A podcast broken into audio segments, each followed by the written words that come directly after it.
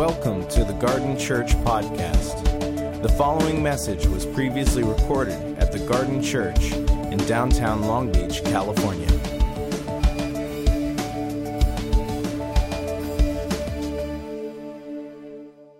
We are starting a study on Song of Songs, but before that, I just want to intro this with uh, some thoughts.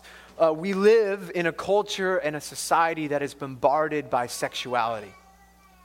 We are um, immersed, we are swimming in um, stories and narratives around us built by Hollywood and by, by, uh, by authors and writers, by a way of thinking that has taught us, whether it's through reality TV shows like The Bachelor or The Bachelorette, or uh, the countless other shows that are absolutely terrible, um, or some of you love them, I apologize. Um, or whether it's, it's the Hollywood movies where, where the, the woman is rescued by a guy with uh, fangs and uh, the only way that you find true love is if you find a werewolf or a vampire.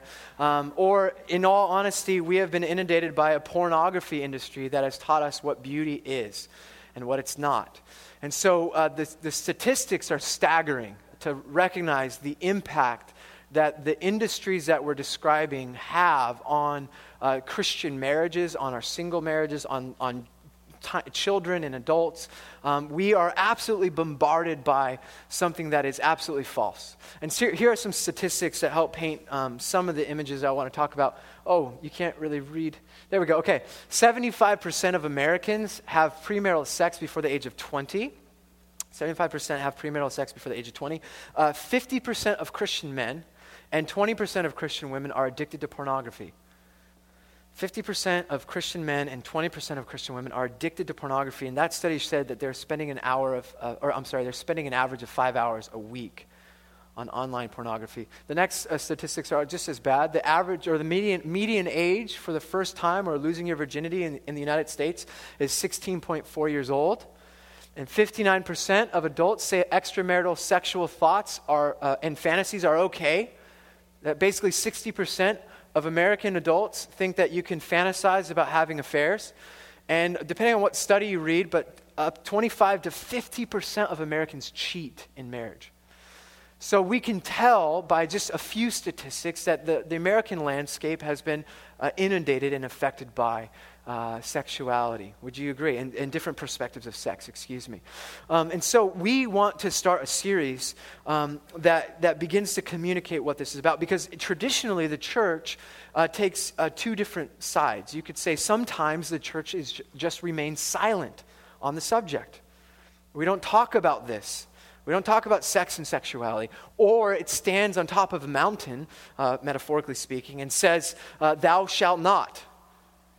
And so we're left as Christians where we're learning about this stuff on the playground in second and third grade, and we're, we're seeing it on TV. We drive past it. We're looking at it at, at, the, at the racks in Ralph's as we walk out what true beauty looks like according to magazines. And, and we're learning about it in all sorts of places. And we have to wrestle with the question what does it mean to follow God and still be sexual? Can those two things be reconciled? Can we be passionate? And pure. What does God have to say? And for us, I, I really believe in, this, in the Jewish mindset, God, God's instructions included all areas of life. And for the Jewish community, the Jewish person, uh, to not talk about sex is, is really, it's just ridiculous. Because, of course, God would instruct his people on what sex is and looks like because God is the author of sex. Amen? God is the author of sexuality.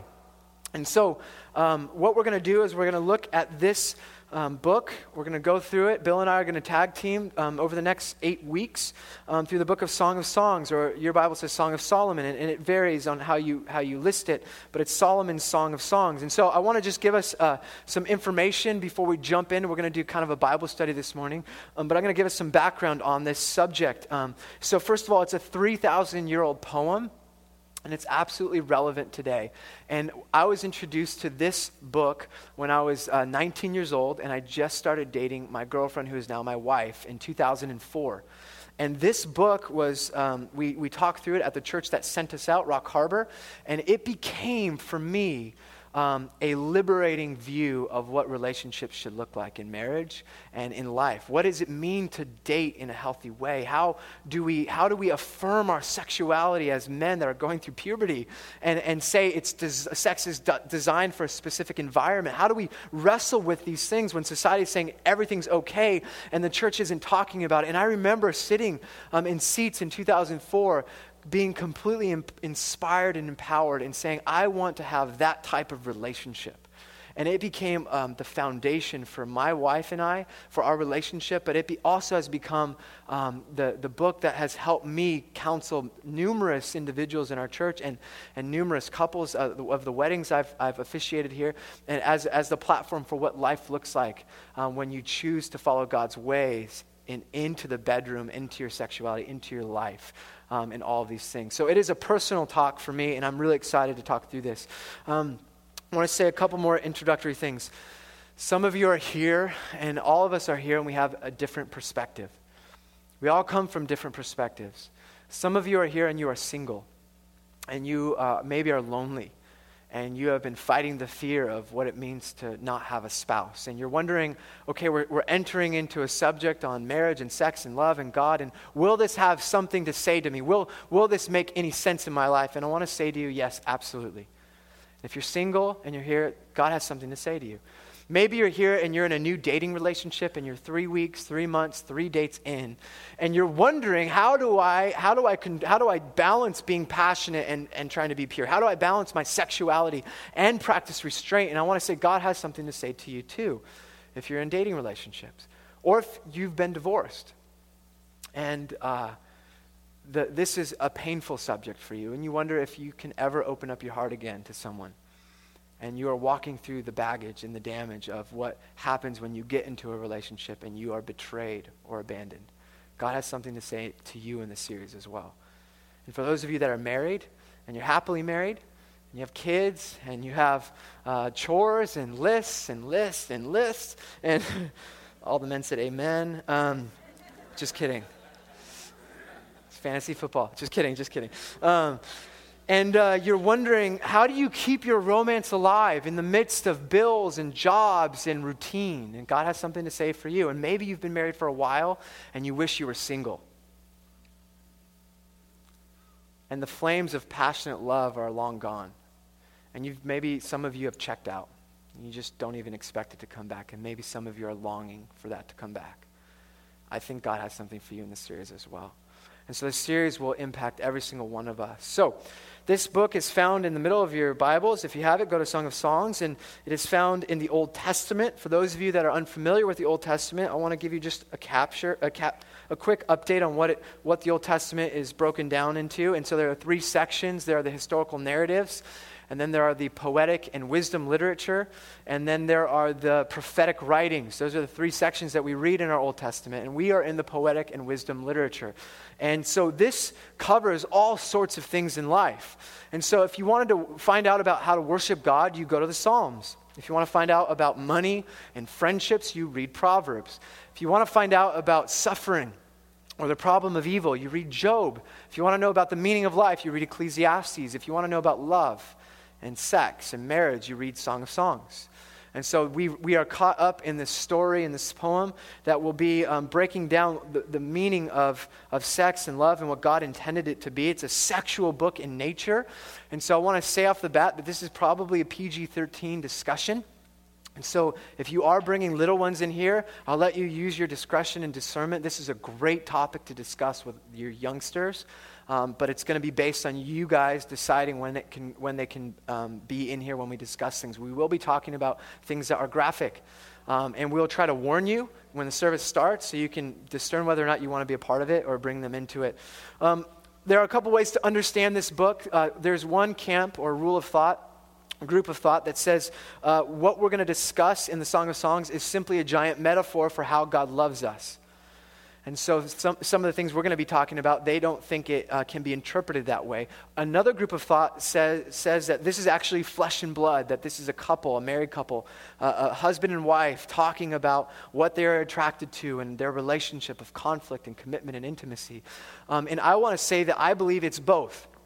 That this is actually flesh and blood couple, and that this is also a metaphor that Scripture uses all over the place to talk about uh, uh, how God loves us. When Paul writes to the Ephesians church, when he's correcting or he's encouraging um, husbands how to love their wives, what does he use? He uses the model of Christ. He says, Love your wives as Christ loves the church. So the more we are, are going into the text and more we recognize the flesh and blood and the humanity of this poem, I think the more we realize uh, the divinity of it and the more we understand about God. Are you with me? Are we all here? I already see some yawns, and there's coffee out there, and so go bring it in. Just kidding. Okay, so that's a little bit of the background. A uh, couple, two more things. Uh, there are char- three characters. I think we have them up here. Uh, there are three characters in this poem. There is the beloved. She is she or the woman in your Bible. There is the lover, he or the man, Solomon. And then there are the friends uh, or the daughters of Jerusalem, which is the community around this unique couple, which is really cool to see. Um, the poem is not linear meaning that we don't open up the book and read the you know the beginning middle and end of this relationship. This is a couple reflecting back on their relationship. We don't even know that the couple is married until a couple chapters in. Um, there are 117 different hebrew words that are quite confusing. And so it's a very mysterious extravagant poem because love is very mysterious and extravagant and it's like a poem are you with me so let's pick up in this book we'll break it down and we'll go from here. Verse 1 of chapter 1. Um, Solomon's Song of Songs. Let him kiss me with the kisses of his mouth. She does not waste any time. For your love is more delightful than wine. Pleasing is the fragrance of your perfumes. Your name is like perfume poured out. No wonder the young women love you. Take me away with you. Let us hurry. Let the king bring me into his chambers. We rejoice and delight in you. We will praise your love more than wine. How right they are to adore you. Dark am I, yet lovely, daughters of Jerusalem. Dark like the tents of Kedar, like the tent curtains of Solomon. Do not stare at me because I am dark, because I am darkened by the sun. My mother's sons were angry with me and made me take care of the vineyards. My own vineyard I had to neglect. Tell me, you whom I love, where you graze your flock and where you rest your sheep at midday. Why should I be like a veiled woman beside the flocks of your friends? This is the poem. So it begins in verse 2 Let him kiss me with the kisses of his mouth, for your love is more delightful than wine. No wonder the young women love you. Take me away with you. Let us hurry. Let the king bring me into his chambers. She is passionate and in love with this guy. She's reflecting on what attracted, what she was attracted to first in the first place. This poem begins with her describing this man kissing her. She says that your love, the word is not agape in Greek, it is a Hebrew word for erotic lovemaking. Your lovemaking is del- more delightful than wine. Pleasing is the fragrance of your perfumes. No wonder the young women love you. Skip that verse. Take me away into your chambers. He, she is describing the honeymoon suite. Right in the beginning of this, of this poem, we realize that she is physically attracted to this man. Point number one it is okay to be physically attracted to someone, and you are still spiritual if you are. Can I get an amen? God is the author of sexuality and attraction. We see right in the beginning of this text that she is passionately desiring, physically attracted to this man. And it is all good. And that is good news. So we read that there's an erotic love between the two of them. She's describing her physical attraction to this guy. Apparently, he's some hunk, and she's all about him, and she wants him to kiss her. And I, I, I get texts like this all the time from my wife. It is. Can you just come on, validate that this morning? It was the perfect text message. Come on, say amen. Okay, I put her on the spot. She's so embarrassed. It's true. I can pull it out. I've got evidence. Oh, thank you, babe. I want to just say right off the bat that physical attraction is a good thing. Um, it's so funny because when I was growing up, and I went, grew up in the Christian church, and when I went to Christian college, um, it was kind of this thing that you didn't really talk about. When I work with the youth group, it was like, hey, what's, what's the criteria or the checklist for your, your godly wife? And it usually went something like this. Number one, um, that she, point number one, that she loves Jesus. Uh, uh, the, the characteristics for a godly wife she serves the poor, she preaches the gospel, she loves the Bible, quiet times every day, she fasts seven days a week, or whatever, you know. she, she doesn't fast seven days a week. That's, that's psychotic. Whoops.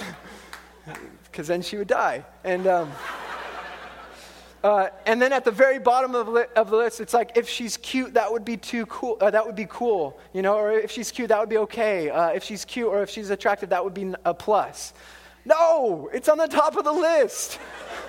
I hope she's hot. That's what we're saying. Because for most of our cases, this is the only naked body we're going to see. Seriously. For my case, you need to sit in the back next week, love. Um, you are distracting me. So we're taught that it isn't spiritual to be, to be physically attracted, and I want to make the point it is okay to be physically attracted. That because Genesis 1 reveals that we are sexual before we are sinful. Genesis 1 and 2 reveals that we are sexual before we are sinful. God says, Be fruitful and multiply to Adam and Eve. I only know one way to do that and he's uh, due November 22nd.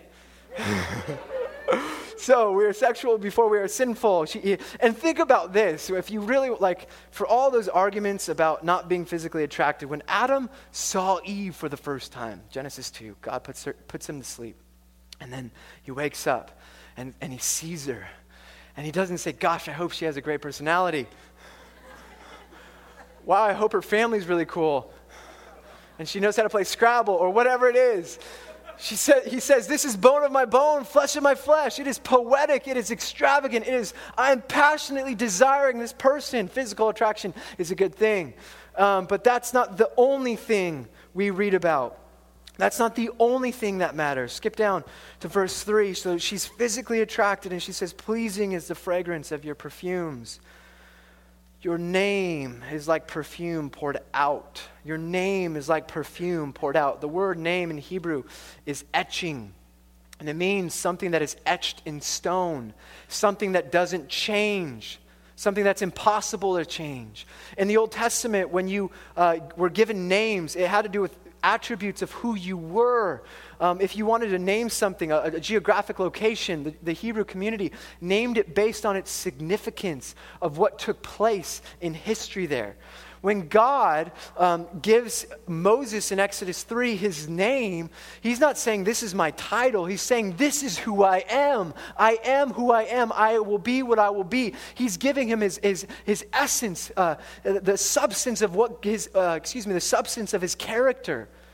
When we pray in the name of Jesus, um, we're not praying the title Jesus, which is the transliteration in, uh, of the Greek word, of the Hebrew word Yeshua, which is Joshua in Hebrew. We're not praying the title, we're praying in reference to who Jesus is, that he will keep his promise, that he is the resurrected Messiah. We're praying in reference of who he is. When, when she says, Your name is like perfume poured out, she's saying your substance, your character is what I'm looking at. That he has a name. Brothers and sisters, in dating relationships, I just need to say, guys, as men, we are naturally hunters, or we like to pursue people, uh, women. And um, in dating relationships, women, I'm just going to give you a heads up, we will become whatever you want us to be. And then once we have you, we will revert back to who we already were. You want someone that's caring and sensitive and likes chick flicks? Great, that's going to happen in the beginning, but as soon as we have a say, it's going to be the horror film or the action film, guaranteed every time. I mean, and that's the light way to think about it. But sisters that are dating or single, date a guy long enough to know his name. Not the name he tells you, but the name he shows you, the name he reveals to you. When he's angry, when he lost his job, when he, gets a, when he makes more money, when he's with his family, when he's, when he's tired, when he hasn't eaten a meal in four hours, or whatever it is. You want to get to know that guy. You got to hold out long enough to get to know what he's like. Men, what kind of name do you have? Is it godly? Is it pure?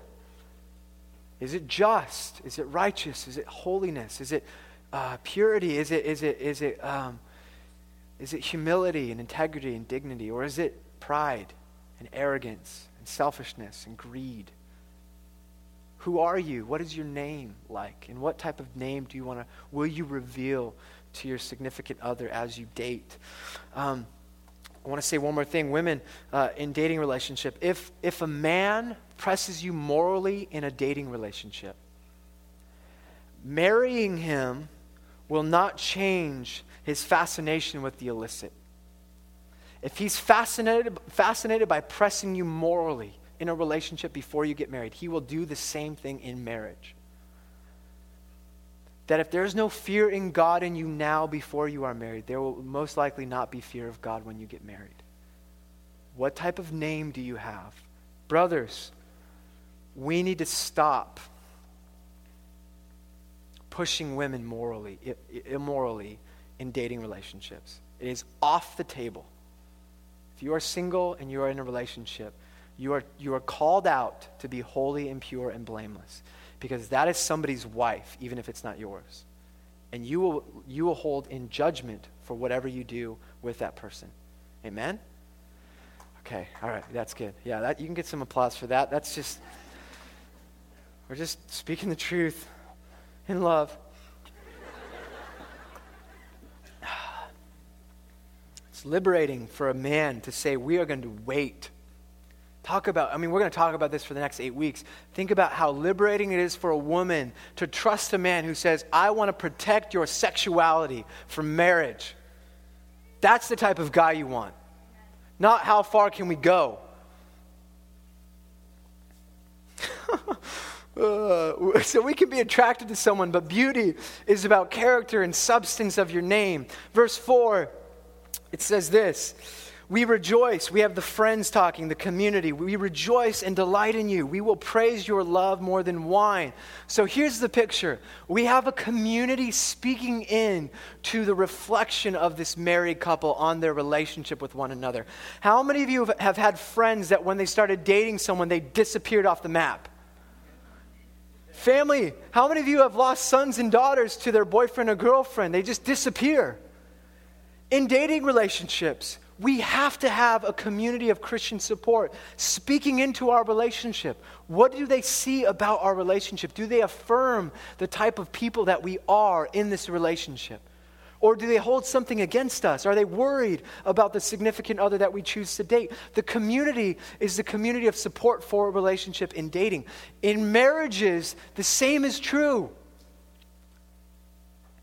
We have to be open in, in, in our circles to be held accountable in our marriage with one another. I have a group of guys that I walk with. We talk about our prayer life, we talk about our sexuality, um, we talk about our finances, how much money we spend. We are held accountable to decisions that we make financially with one another.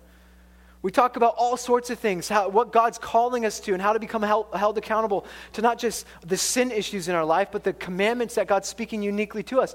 But also, I will throw out this question Are you guys having a good sex life? These are all married men. Why? Because that is part of the intimacy of accountability we need. It's, it's, it's part of our, our intimacy with our spouse. Do we have a healthy and vibrant sex life? We should. It's a good thing. God creates it as a gift for us. And so, what type of relationship does the community of friends that you have speak of when they see your, your relationship? I want my friends, when they see my relationship with Alex, to know that I'm deeply and passionately in love with her and that the way I love and respect her just makes them want to be better husbands. That's how I want my, uh, they, that they see the resurrected Christ in my relationship. That's what I want. I'm not nearly there. I'm not there at all. In fact, I, I try hard, but I blow it all the time. But that's what I want, and I invite friends to speak into that. Do you have that type of community? That's what this speaks of. Are you with me?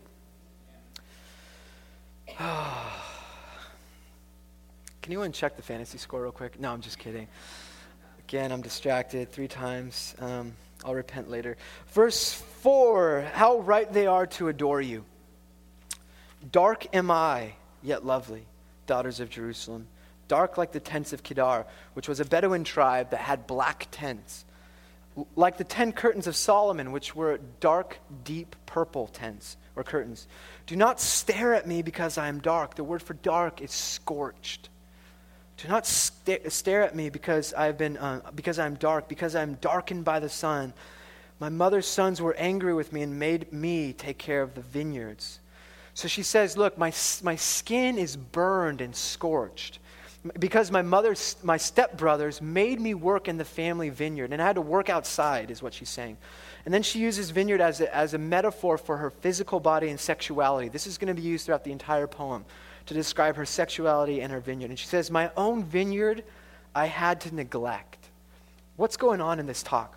She is beginning to express deep insecurity. Dark am I, yet lovely. In the ancient Near East cultures 3,000 years ago, beauty of a woman was defined by how pale her skin was. The most important part of a woman's body back then was her pale skin. And she had to work in the vineyard and she was scorched by the sun. Culture told her that she didn't measure up to the standards of beauty. And so she looks at herself and she says, I'm dark, yet there's a piece of me that's lovely. But don't look at me because I don't measure up to what the world's standards say is beautiful. Can this 3,000 year old poem relate to any of us today? She says, I'm insecure. She's expressing self doubt in her desirability. Now, let's step into today's world. We live in a culture that rams false images of beauty down our throats.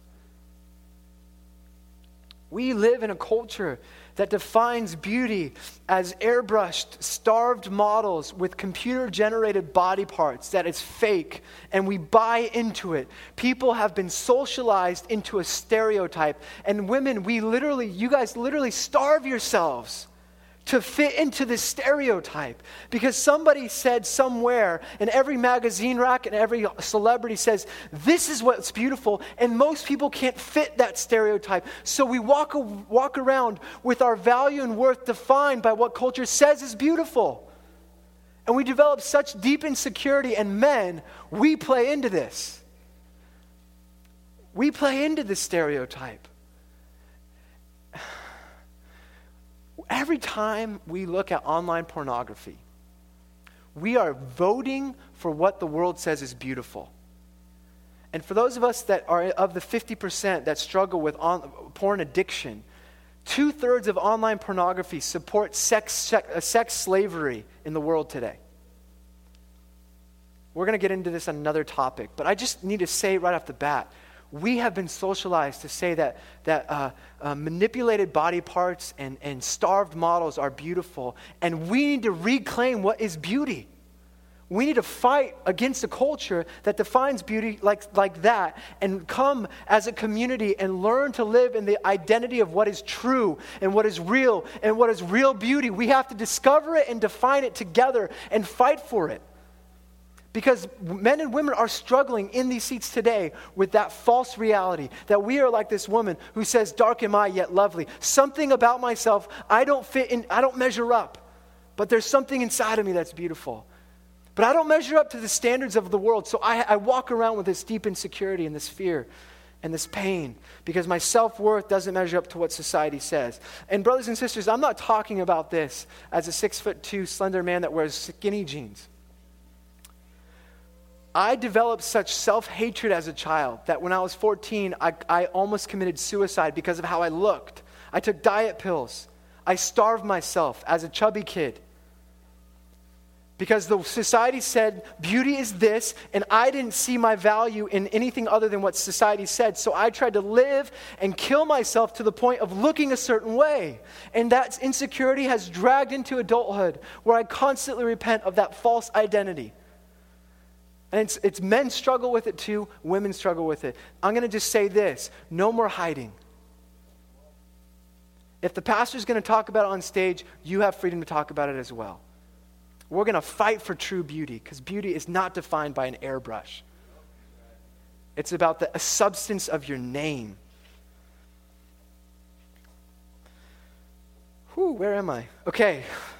Obviously, I'm preaching today. Yeah. Come on. um, all right. So uh, the woman says, I'm insecure, but I don't measure up. But this is what makes her beautiful. Tell me, you, you whom I love, verse 7, where you graze your flock and where you rest your sheep at midday. Why should I be like a veiled woman besides the flocks of your friends? She says, um, Tell me where you graze your flocks. In those days, the shepherds would shepherd their sheep together in giant flocks. And what you have is a group of shepherds, dozens and dozens of shepherds, and thousands of sheep that would be in the fields. And they would move their sheep around and follow them. And during midday, during the heat of the day, they would take rest. And women, veiled women, are prostitutes and they would follow the shepherds around until they took their rest. And then would, there, would, there would be a transaction that would take place between the shepherd and the prostitutes.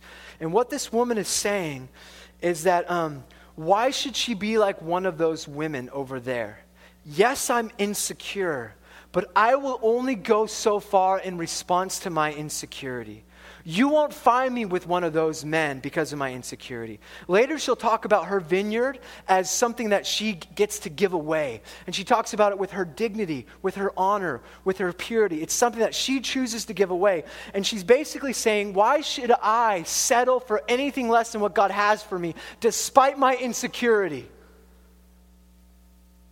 She's saying she will not compromise because of her insecurity. Are you with me?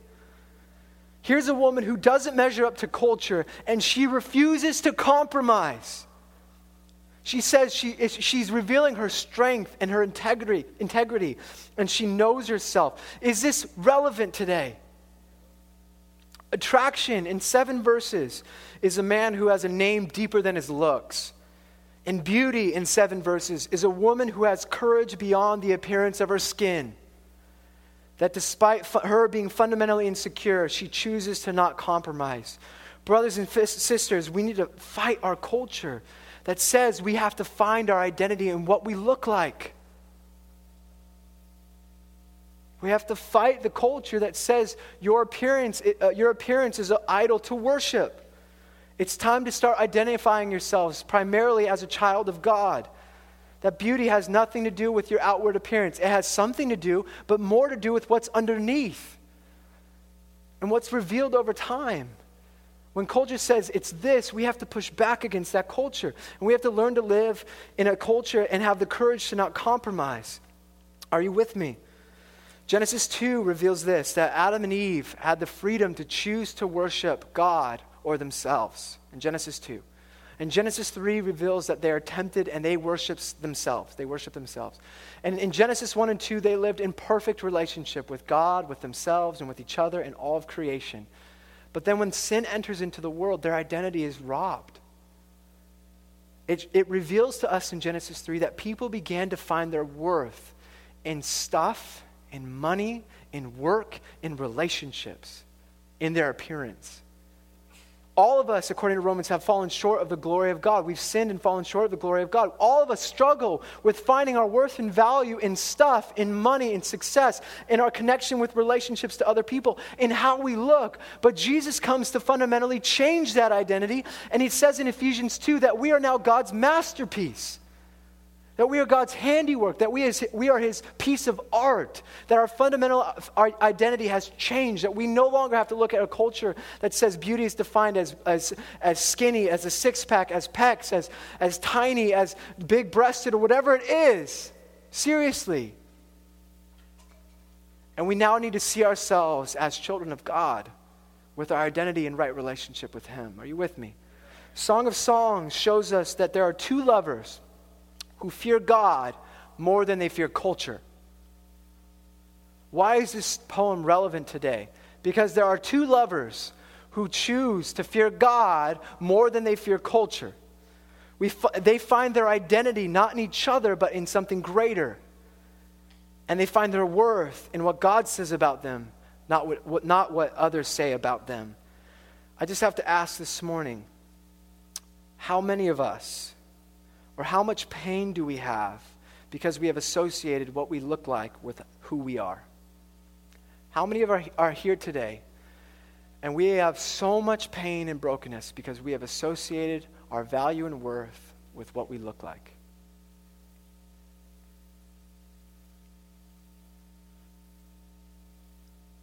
How many of us have looked in the mirror and noted that we are less than others because of how we look?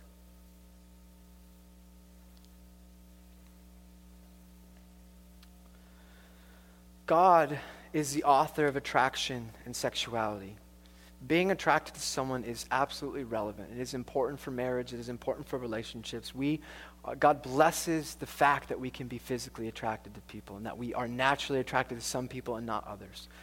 But beauty is more than looks. It has something to do with the substance of your character and who you are inside. And we need to begin to rediscover this value. What makes this, uh, what, what is so attractive about, uh, what is so attractive about these two characters? I think it's this. They weren't slaves to a culture, but they found their worth in something else. This poem will become um, the framework for how we are going to view ourselves, our sexuality, our relationships, to our spouses, to our dating partners, and what it looks like to bring all of that to God with honor and purity and trust. But I think there's a lot of work that needs to get done even before we continue these conversations. I think that there's a lot of brokenness in this room. The more we talk about sexuality, the more we talk about our identity and where it's found, the more we realize that we've placed it in places we shouldn't, or in places that have caused more harm than anything else. And in order for us to see the relevance of this poem, it's going to involve me not just talking to you or Bill not just talking to you about Scripture, but us being open to what the Holy Spirit might want to do in us uniquely. And so the ground rules are for our time is to be open handed. That there's no judgment in this room and what we're going to be discussing. But most importantly, I think this series is about healing and redemption I really believe that many of you will be healed of addiction. You will be healed of the baggage of a broken past that has plagued, it's uh, literally a picture of death living inside of you that will be given life. And many of you will be liberated and set free. Marriages are going to be restored. Yes, maybe you're, you're not struggling with insecurity, but maybe your marriage is fizzling out. And I really believe God's going to do a work in our community to restore intimacy in marriages. Maybe some of you have been withdrawing sexually from your partner for quite some time. I believe God's going to heal that part of your marriage. Some of you, like many women, and like myself in my past, have had an eating disorder. And it's never been a safe environment to talk about it or even to be open and that part of your life you've just hid, I want to invite you to come out of hiding. That this is a safe place for you to be known and experience healing. Some of you have been slaves to how you look. It's an idol in your life. You take diet pills, you work out, you exercise, you tan your skin, you teeth whiten, do whatever you can to fit into that stereotype. And God wants to liberate you from that slavery.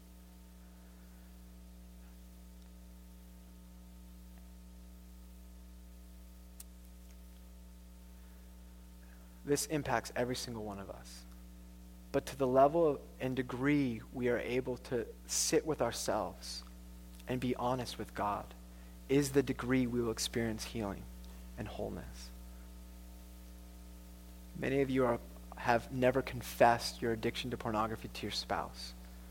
And maybe that's a start. Some of you have never confessed that, and you need to start. Maybe you've never confessed the brokenness of image issues, and you need to start.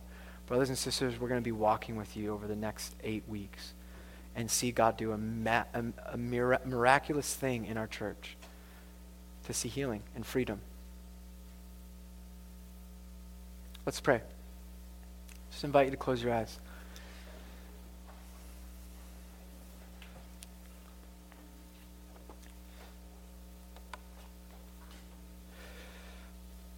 Let's just wait for a moment.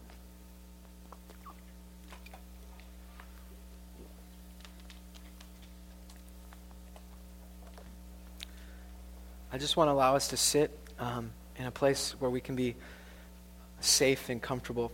I will ask that you would respond and be brave to come down when if, if, if you do need prayer, but that we'll wait for that.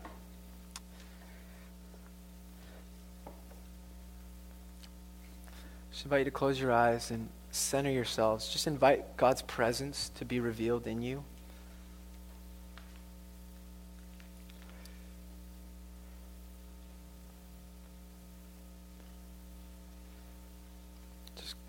For those of you that are new to this whole thing, we believe that God is a living God and He will minister to us. He will work in us and through us. And sometimes all we have to do is slow down and wait and listen. And His presence is just revealed. So we want to do that now. Just, Holy Spirit, would you come and minister to us?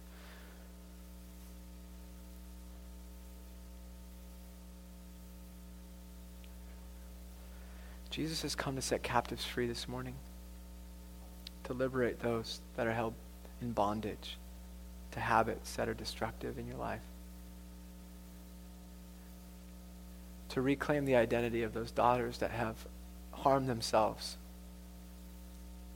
because of false images in their head.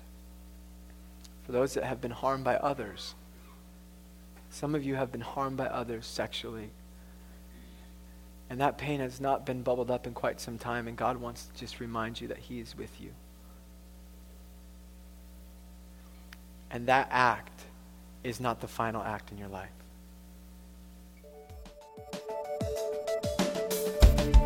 Thank you for listening to the Garden Church podcast.